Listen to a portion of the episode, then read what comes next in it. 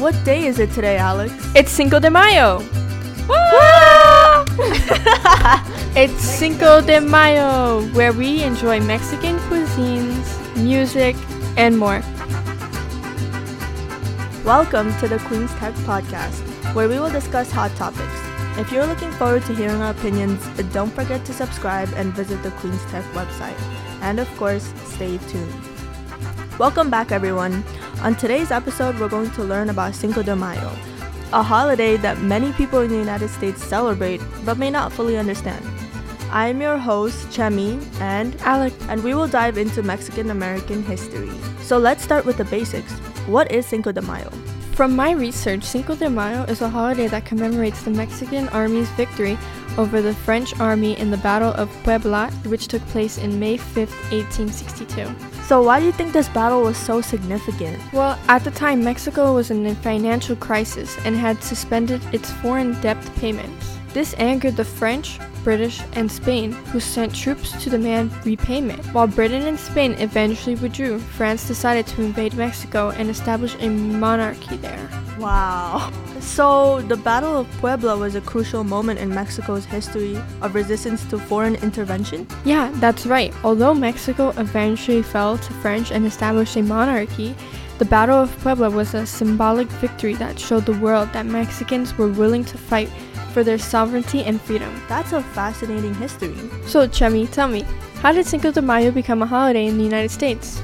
Well, in the 1860s, Mexican Americans in California started celebrating Cinco de Mayo as a way to express their solidarity with their homeland and their pride in their heritage.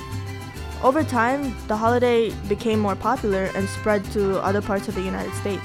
And now, Cinco de Mayo is a major holiday in the United States, with celebrations and festivals taking place across the country. But do you think that most people really understand the history and significance of the holiday? Unfortunately, I think that many people see Cinco de Mayo as just an excuse to drink margaritas and wear sombreros. It's important to remember that this holiday has a rich history and cultural significance, and that we should take the time to learn and appreciate that. Absolutely, I agree. So, Alex, what are some ways that you think people can actually celebrate Cinco de Mayo? Well, one thing that people can do is learn more about Mexican and Mexican American history and the ongoing struggles and contribution of those communities. They can also support local Mexican owned businesses and attend cultural events and festivals or volunteer with organizations that support immigrant Latinx communities.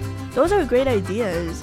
And before we wrap up, is there anything else you'd like to add about Cinco de Mayo? We should remember the history and the significance of this holiday and use it as an opportunity to celebrate and learn more about the Mexican and Mexican American culture. Period. Oh my god, Alex, that was so great. Thank you so much for sharing all of that expertise. Thank you so much for giving me this opportunity to inform our listeners about the Cinco de Mayo. That brings us to the end of the episode. I hope you learned something new. And as always, thanks for listening to the Queen's Tech Podcast. If you enjoy our podcast, please rate us on Spotify, Apple Podcasts, or visit us on Instagram at Queen's Tech Podcast. And be sure to come back next week for a new hot topic. Until then, this is Chemi and Alex. And always remember let, let your, your roar be heard. This podcast was created by Chemi Lamo and Alex. It was produced and recorded by Chemi and Alex and edited by Marcos.